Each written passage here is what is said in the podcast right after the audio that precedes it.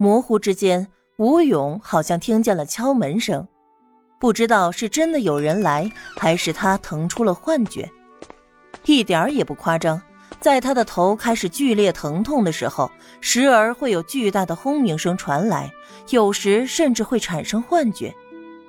比如他睁开眼，冷汗顺着额头流入眼睛，传来刺痛。透过模糊的视力，他看见了一个熟悉的身影。果然是幻觉，这种幻觉他十分熟悉。那幻觉里的人还对着他开口说话了。这种情况原来倒是没有过，难道是幻觉升级了？吴勇，吴勇。唐宁走近，看着眼前脸色蜡白、面容痛苦的男人，直愣愣的盯着自己，叫他也没什么反应。他皱起眉头，难道这一年非但没有好转，还越来越严重了？吴勇回过神来。是幻觉里出现的人物开始给他做检查，微凉的手指探到了他额头上，触感倒是也没有出现过幻觉啊。唐，唐大夫。他嘴唇抖动两下，终于嗓音嘶哑的喊出声音。唐宁点点头，是，我是唐大夫。你回来了。吴勇的眼睛亮起来。他伸胳膊，重重的抹了一把头上和眼皮上的冷汗，试图把眼前的人看得更清楚。嗯，回来了。唐宁结束基本的检查，你怎么样？不顾吴勇越来越炙热的眼神，唐宁还是一如既往的冷静疏离。刚才是头痛，频繁吗？每天都疼，还是隔几天疼一次？有没有规律？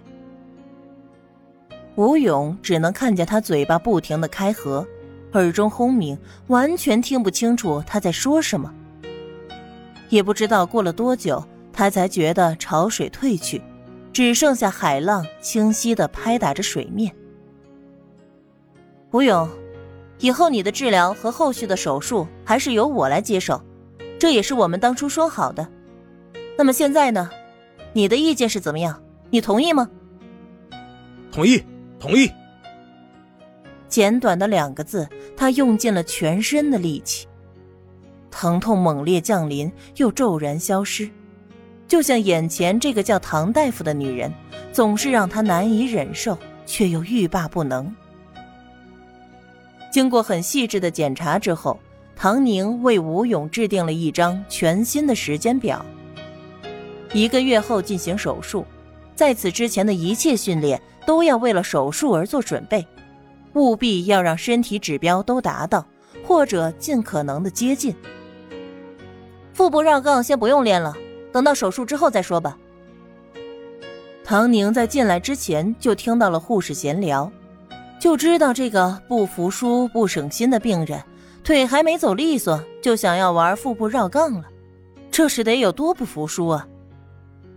吴勇点点头，表示自己心服口服。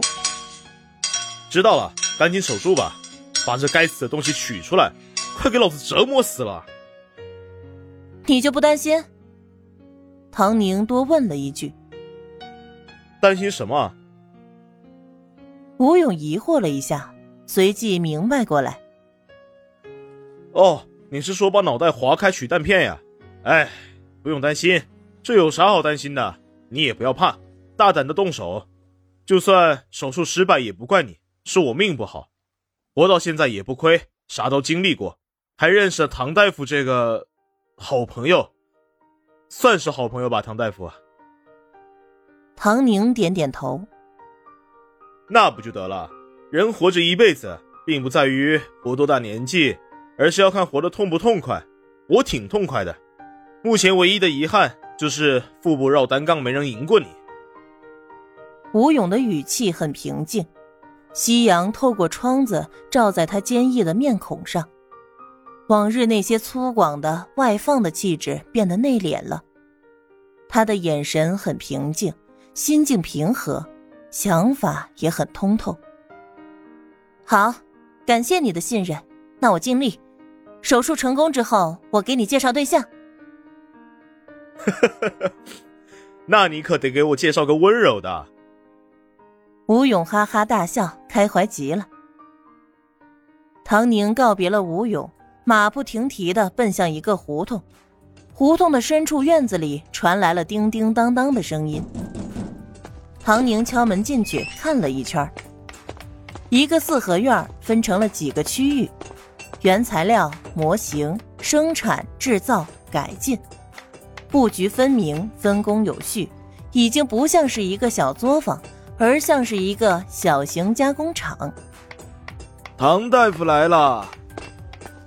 一个老头擦着汗走出来，见着唐宁，热情的招呼。他拿过来一套还没有全部完成的外科手术器械，请唐宁过目。您看看这里的怎么样？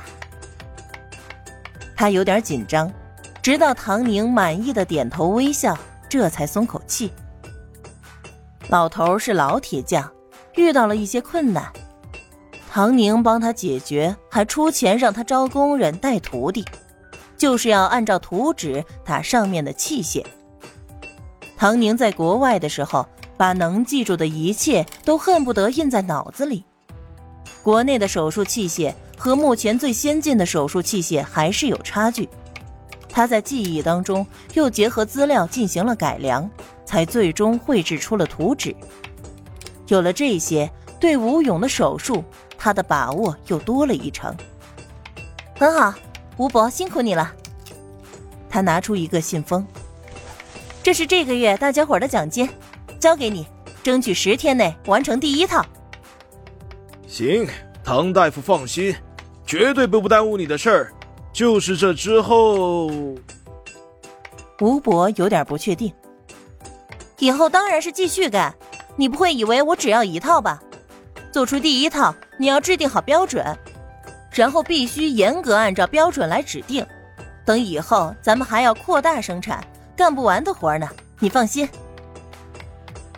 唐宁自从有了改良手术器械的心思之后，就从来没有停止过这方面的试探和努力。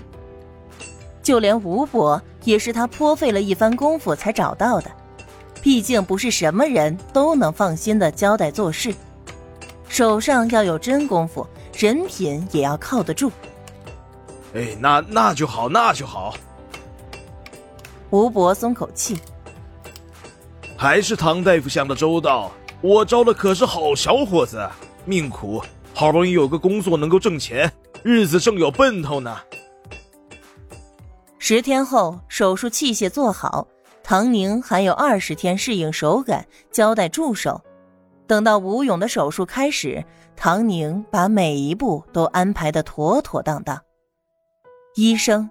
尤其是需要做大手术的医生，最重要的是头脑冷静、手稳、心理素质强。这是和死神赛跑的工作，有着数不清的突发性，需要在千头万绪的紧急情况里抽丝剥茧，迅速做出最科学合理的应对，需要调整好一切，随时就位。可以这么说，这份工作对于唐宁真正的考验。这才刚刚开始。